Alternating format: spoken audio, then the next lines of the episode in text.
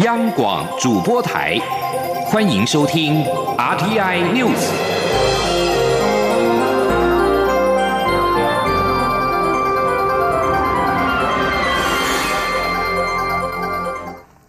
各位好，我是李自立，欢迎收听这一节央广主播台提供给您的 RTI News。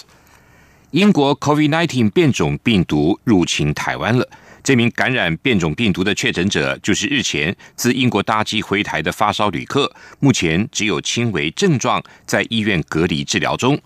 中央流行疫情指挥中心指挥官陈时中今年随即宣布，提升台湾的边境管制，从一月一号零点起，除非持有我国居留证或是国人的配偶、商务履约等特殊情形，否则一律禁止外国人入境。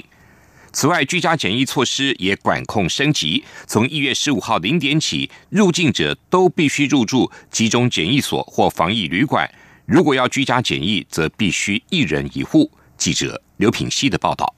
二十七号自英国返台的班机中有三人确诊。其中一名十多岁青少年在下机后发烧，CT 值偏低，代表病毒量较高。疫情指挥中心指挥官陈时中三十号下午在疫情记者会中宣布，经过基因序列比对，该名确诊病患感染的是英国变种病毒，这也是台湾出现的首例英国变种病毒确诊个案。该名病患目前只有轻微症状，在医院隔离治疗中。有鉴于国际疫情严峻，加上英国变种病毒陆续进入世界各国，陈时中宣布升级边境管控，自明年一月一号零时起，禁止非本国籍人士入境，除非持有我国居留证或是特殊情况，也暂停旅客来台转机，暂定实施一个月。未来将视疫情状况，随时滚动检讨。他说。那在居留证之外有几个，比如说是一个商务的履约，或是本来是外交的人员，那或者就是说相关的配偶、未成年的子女，好，在一定的量的管控之下，哈，我们可以让他进来，那其余都一律不准入境。那原来的我们的相关的哈低风险，哈，或是有一些商务泡泡，好，除了现在已经核准的以外。那一律取消。至于国人返台后的居家检疫规定也升级，自明年一月十五号零时起，入境旅客除了需要依照原本规定减负登机前三日内核酸检验报告外，也必须提供检验居所证明，一律都必须进入集中检疫所或防疫旅馆。如果选择居家检疫者，则需要一人一户，而且经切结。陈时中说：“英国变种病毒进入台湾，指挥中心必须戒慎恐惧。但由于变种病毒在各国都现踪，因此台湾如果针对地区性管制的意义并不大，所以才会采取直接禁止外国人入境。”指挥中心专家咨询小组召集人张尚纯则说：“虽然英国跟专家的资讯都指出英国变种病毒的传播力更强，但从该病毒的临床表现来看，粘着度跟死亡率都没有增加，在治疗上跟 COVID-19 并无不同。”央广记者刘品熙在台北的采访报道。关于台湾采购 COVID-19 疫苗的进展，疫情指挥中心指挥官陈时中今天也表示，指挥中心已经洽购到近两千万剂的疫苗，预计明年三月可以到货。届时将提供九大类的族群优先施打，也会保留一部分给民众自费施打，预计一年内可以接种完毕。疫情指挥中心今天也公布，国内新增两例境外移入 COVID-19 的确定病例，是按七九七跟七九八。都是来自菲律宾入境。由于两名个案没有症状，而且入境之后到检疫期间的接触者都有适当的防护，所以无需框列居家隔离对象。立法院这个会期即将结束，院会近日来致力重大法案的审理。政府宣誓打炒房的实价登录二点零的三法修正案，今天终于在立法院三读通过。超越立委共同期许未来能够进一步的落实居住正义，朝向租赁市场透明化、税改的方向继续努力，让国人能够住得起、住得好。记者林永清的报道。立法院院会三十日三读通过《实价登录二点零之平均地权条例、地震释法以及不动产经纪业管理条例等修法。修法重点包括：一、成交资讯完整揭露至门牌地号；二、预售屋全面纳管，包括销售前备查与交易后申报；三、红单交易纳管。此外，更制定主管机关查核权与加重屡不改正的罚则。未来渴望遏制炒房歪风。平均地权条例提案修法的国民党立委曾明宗发言表示，实价登录已经完成阶段性任务，但还有更弱势的租屋族权益需要朝野共同努力。曾明宗说：“但是各位都知道，租屋者比购屋者更需要保障，他们更为弱势，所以因此未来应着重租赁市场的透明化，所以也期勉所有朝野立委一起来努力，进一步提出租赁。”资讯透明化的相关法案，来保障两百八十万租屋者的相关权益。民众党立委蔡碧如与时代力量立委邱显志则表示，这次实价登录二点零修法顺利三读，显示事在人为，没有不能过的法案，只有不想过的法案。呼吁政府打炒房的下一个阶段，应该拿出囤房税，真正落实居住正义。民进党立委江永昌则指出，为了杜绝炒房，总统蔡英文早在二零一六年就提出实价登录二点零的政见。这次三部法案的修法完成，把已经有四十几年的红单也纳入管理，在台湾的居住正义史上是关键的一大步。期待未来催生合理的房价，达到国人都能住得安心、住得起的目标。央广记者林永清采访报道。另外，立法院院会今天也三读通过了民法修正草案。未来国人要是离婚，只要其中一方对婚前财产所生孳息跟运用所得没有贡献或是协力，双方就不必平均分配财产。为了取得婚前财产的孳息或所得而负债，也不必平均分配债务。来猪明年元旦要进口了。但是猪肉标示跟标章的混乱引发民众质疑。卫福部部长陈时中今年表示，农委会推出的台湾猪标章是推广台湾在地农产品，跟开放来猪无关。卫福部推出的台湾猪标示，则是开放店家摊商自由标示，甚至手写都可以。但政府会进行源头管理跟市场稽查，确保标示的正确。记者刘品希的报道。对于猪肉标示及标章引发的争议，卫福部长陈时中三十号下午在疫情记者会中表示。农委会推出的台湾猪标章采事前审查，是农委会本就在做的台湾本地农产品推广，只是目前推广的是台湾猪，跟来猪开放无关。陈时中指出，卫福部根据食安法相关规定，订定标示进口猪肉产地的行政命令，日前已在立法院通过。标示可以透过许多方式执行，并采事后稽查。卫福部开放使用各种方式标示。甚至自行手写也可以，只要能够清楚标示猪肉产地即可。他说：“但是对于我们摊商在试验厂查，他们都是相对的小的一个摊商，其实对行政作业程序，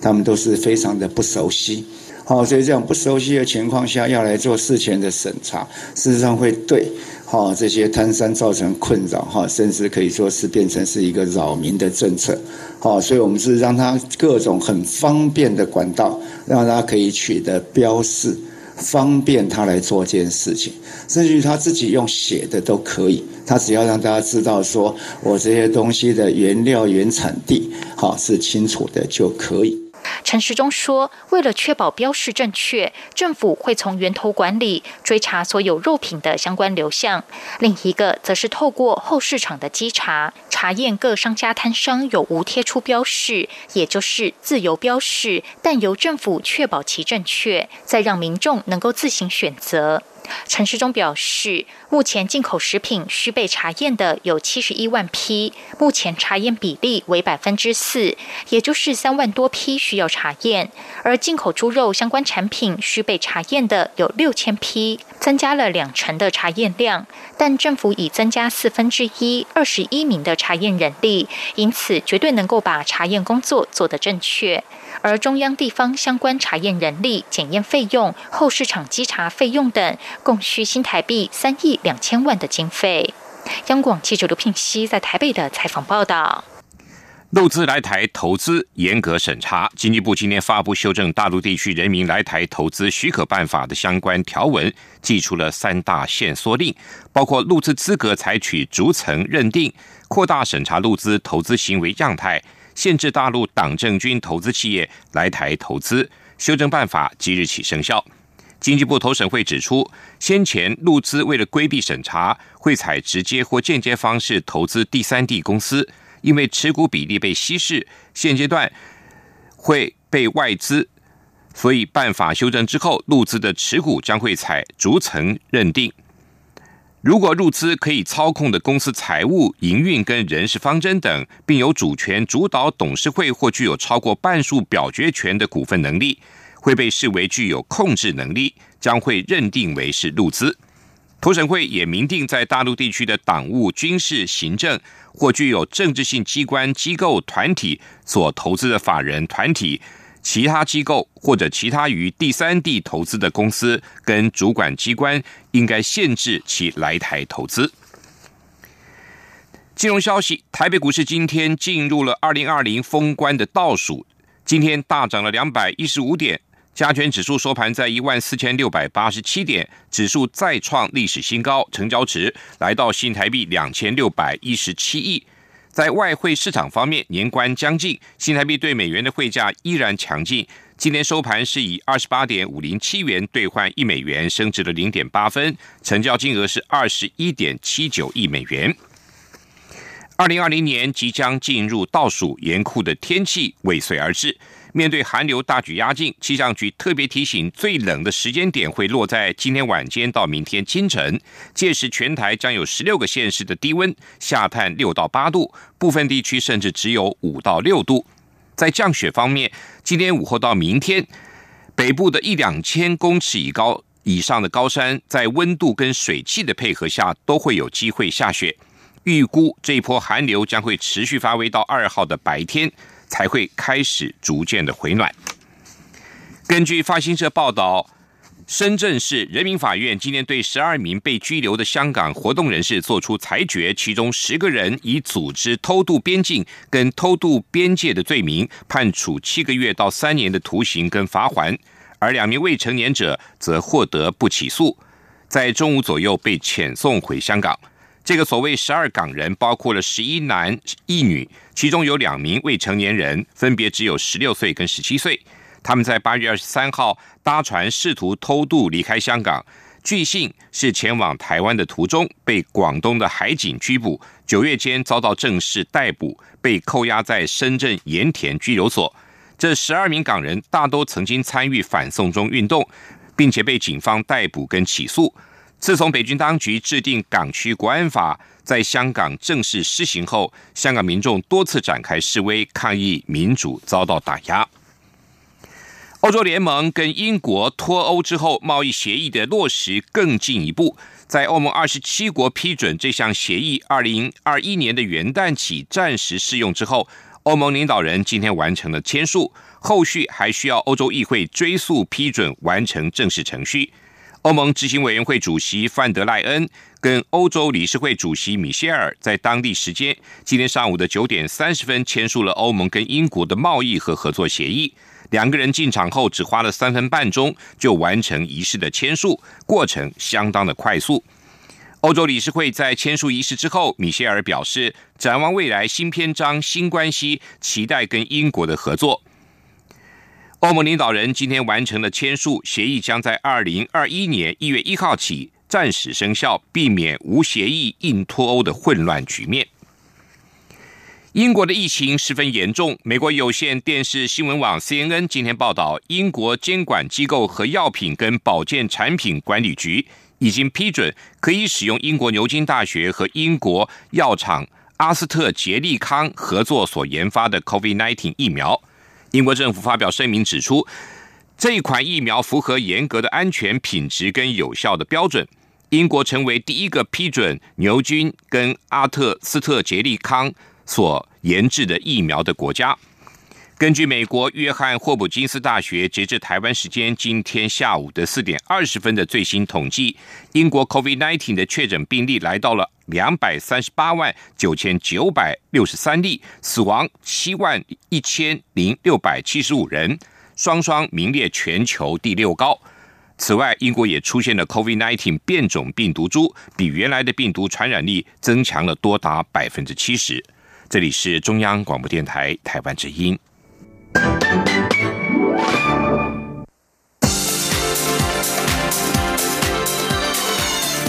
是中央广播电台台湾之音，欢迎继续收听新闻。欢迎继续收听新闻。二零二零接近尾声。兼任民进党主席的蔡英文总统今天在中常会上发表年终谈话。总统表示，武汉肺炎冲击全世界每个国家的社会秩序，但是台湾因为民主防疫的成功，成为全世界最安全的地方之一，这是台湾人民共同努力的成果。不过，总统也提醒，疫情的抗战还在持续当中，呼吁国人要持续团结合作，共同防疫。中央流行疫情指挥中心今年举办了。台湾守护 COVID-19 防疫的一周年记者会，并且首播了一支半个小时的纪录片。行政院长苏贞昌也出席观赏，并肯定台湾这次防疫的成功，把中国比下去，是因为台湾的民主、自由、公开跟透明，而全世界也因为碰到这场百年大疫，才看到了台湾人了不起，台湾这个国家了不起。记者杨仁祥、吴立军的报道。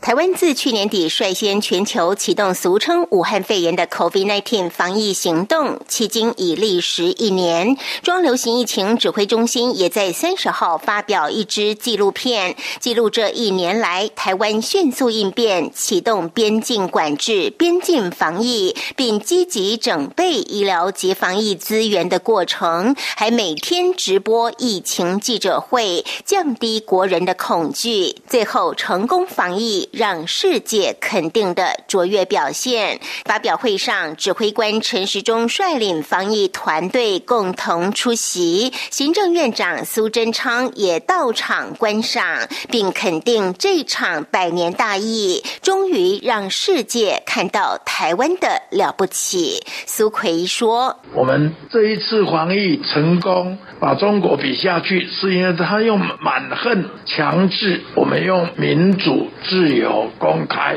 透明。那我看了这个影片，更以我身为这个国家的一份子为荣。我们真的这一次碰到这百年大疫，才看到台湾人了不起，台湾这个国家了不起。陈时中则表示，相信大家一定能够度过这场战役。他说：“确实，这个防疫这个战役不好打，面对了太多的未可知。”不管是病毒，或是人情世故、世界情况、台湾情况，各种不同的情况。那不过我们的防疫团队在总统跟院长领导之下，我们走过来了。那未来还有仗要打，每天都还有仗要打。但是我们有信心能够克服一切，跟台湾人民站在一起，度过这场战役。如同纪录片中机关署署长周志浩说：“他们永远都在打仗。细菌病毒没有一例一休，全年无休，是 twenty four hours a day。”也如同卫福部次长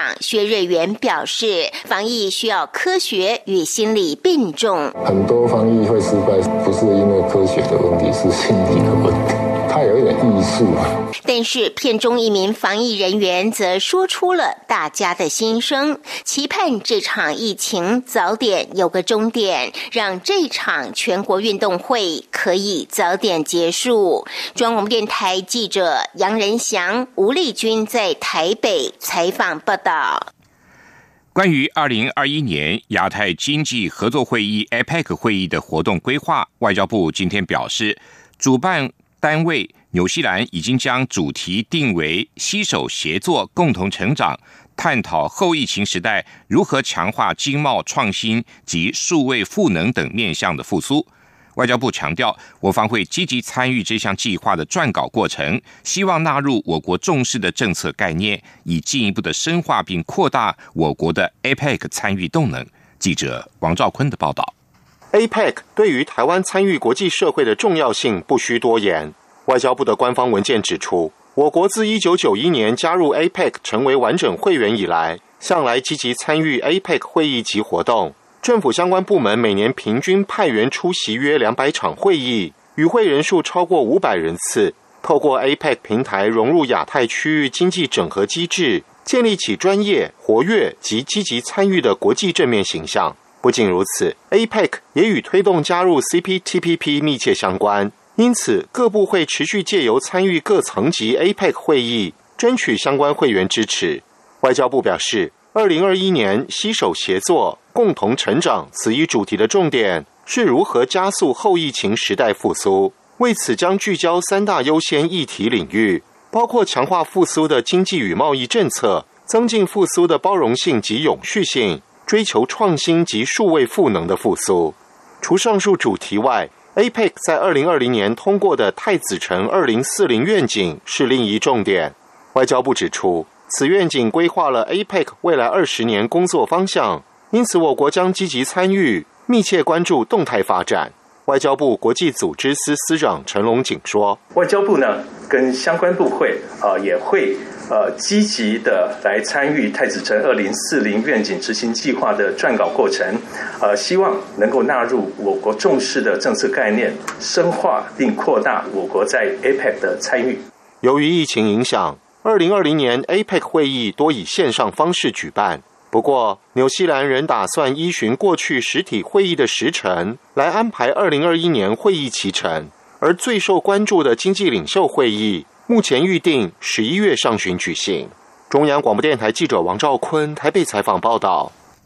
继续再来关心立法院会的法案审理的进展。为了避免有些人滥诉、浪费司法资源，立法院院会今年三读通过了修正民事诉讼法，明定法院将对实质上有滥诉行为的原告、法定代理人或者诉讼代理人，各处新台币十二万元以下罚款。另外，也修正送达代收人制度，扩大科技设备的使用。另外，为了解决检察官人力不足，立法院院会今天三读通过修正法官法，扩大检察官的人才来源。修法明定，曾经实际担任检察事务官职务六年以上，工作表现优良，并经专门职业和技术人员高等考试律师考试及格，纳入检察官任用的范围。我国今年在疫情中陆续的开放境外生来台。教育部今年表示，统计这个学年度全台大专院校共有六万一千多名境外生，只比前一个学年少了一千两百零八人。如果扣掉中国大陆片面缩减台湾招收陆生的两千三百个核定名额，整体境外生人数不减反增。教育部长潘文忠表示。在许多国家都要求留学生回国之际，台湾竟能够让高达两万名学生陆续回台，实在是不可思议。记者陈国伟的报道。教育部三十号公布这个学年度全国大专校院的注册率，在境外生部分，教育部高教司长朱俊章表示，包含旧生及新生，全国这学年有六万一千五百五十二名境外生，比起一百零八学年度的六万两千七百六十人，少了一千两百零八人。但减少的主因不在疫情，而是中国大陆今年只开放台湾学校招收硕博士班陆生，少掉学士班及二技部分，使得教育部今年对陆生的。核定招生名额从三千八百名大幅缩减到一千五百名，所以光入生名额就比去年少了两千三百名。整年度下来，我们才少一千两百零八，代表我们在入生以外的，包括侨生、外国学生、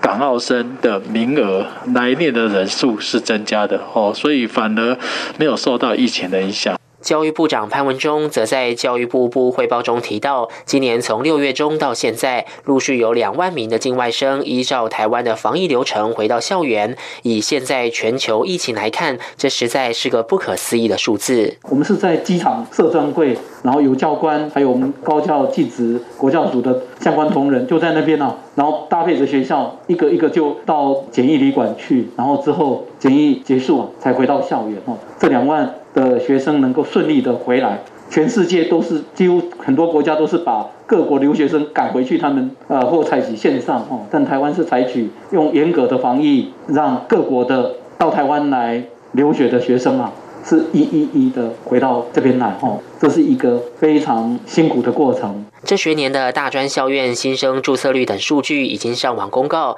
教育部也提醒学生不能以注册率的高低看学校的好坏，而是要关注财务情况和办学品质。朱军章说，像华范大学原本注册率不高，在近两年主打博雅书院之后，注册率明显提升，所以教育部不会单纯因为学校注册率低就列为专案辅导学校。中央广播电台记者张国伟台北采访报道。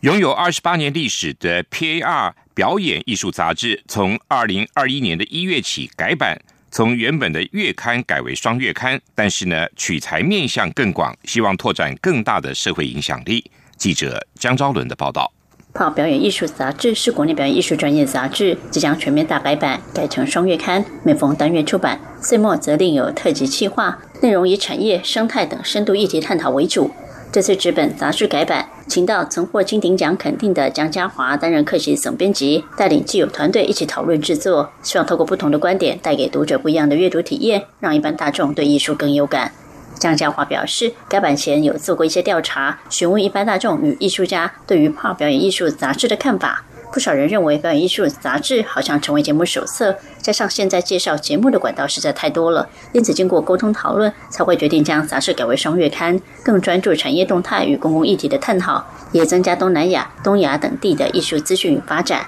并规划跨界对谈、跨界激荡等单元，搭建纸上跨界交流合作平台。朗天园艺术总监刘一儒也强调。杂志改版不是为了成本考量，也不是为了数位化而数位化，而是在分众经营的时代，多面向与读者接触，让杂志协助两厅院将艺术推得更广更远。刘一儒说：“我想，大概以我们现在在面临的社会，没有不改变的这个选项，但是我们大家一起试图着让它变得更好，影响力更大，然后呃，跟更多人。”产生关系，那我想这不只是表演艺术杂志的目的，它其实也是两厅院存在的价值跟目的。林玉如表示，这本杂志维持既有印量，价格也不会改变，会员权益也不会消失。至于网络版《Par》杂志，则会强化演出报道讯息与评论，加强即时互动性，希望开展不同的媒体多元性，并逐步提供网站全站阅读服务。初期先开放让听乐迷会迷可以在网站上回顾过去二十八年泡表演艺术杂志完整内容，应应新时代读者的多元需求。中国电台记者张超伦台北采访报道。继续报道今天的前进新南向。前进新南向。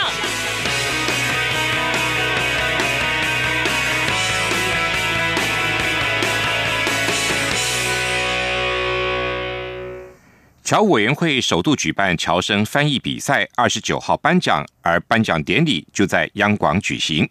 侨委会委员长童振源表示，期待侨生发挥语言和文化优势，扮演台湾跟各国在各领域的桥梁，共同行销台湾。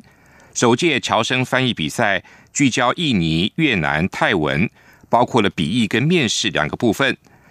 竞赛吸引了六百多名在台侨生报名，经过层层筛选，最后选出三名优胜跟七名佳作。第一名是台师大越南侨生黄玉英，获得了五万元奖金。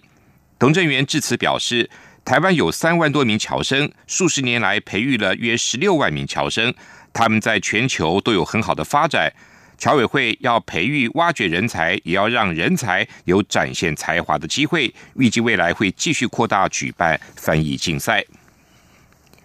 金门大学是金门唯一从学士到博士学程都具备的大学。虽然遇到少子化跟疫情双重的冲击，但是金门大学不仅到台湾本岛的学生，今年也跨海招收境外学生的报道率更创下往年的新高。校长陈建明表示，离岛大学可以凸显特色，配合政府的新南向政策，迈向国际化。陈建明指出，离岛大学只要凸显特色，离岛不必永远是边陲，也能够为台湾的高等教育补上更完整的拼图。金门过去的落帆，也就是前往南洋开拓事业的背景，造就了许多前往东南亚极有分量的侨领。透过国际化的思维，金门跟侨居地的学子也接轨，刚好配合政府西南向政策，金门大学也交出了好的成绩单。今年的金门大学积极前往东南亚招生，境外生注册率冲到了五十五人，写下新高。而目前的境外生有来自包括马来西亚、印尼跟越南等国的，共有一百五十五人。以上这一节 RTI News 由李自力编辑播报，谢谢收听。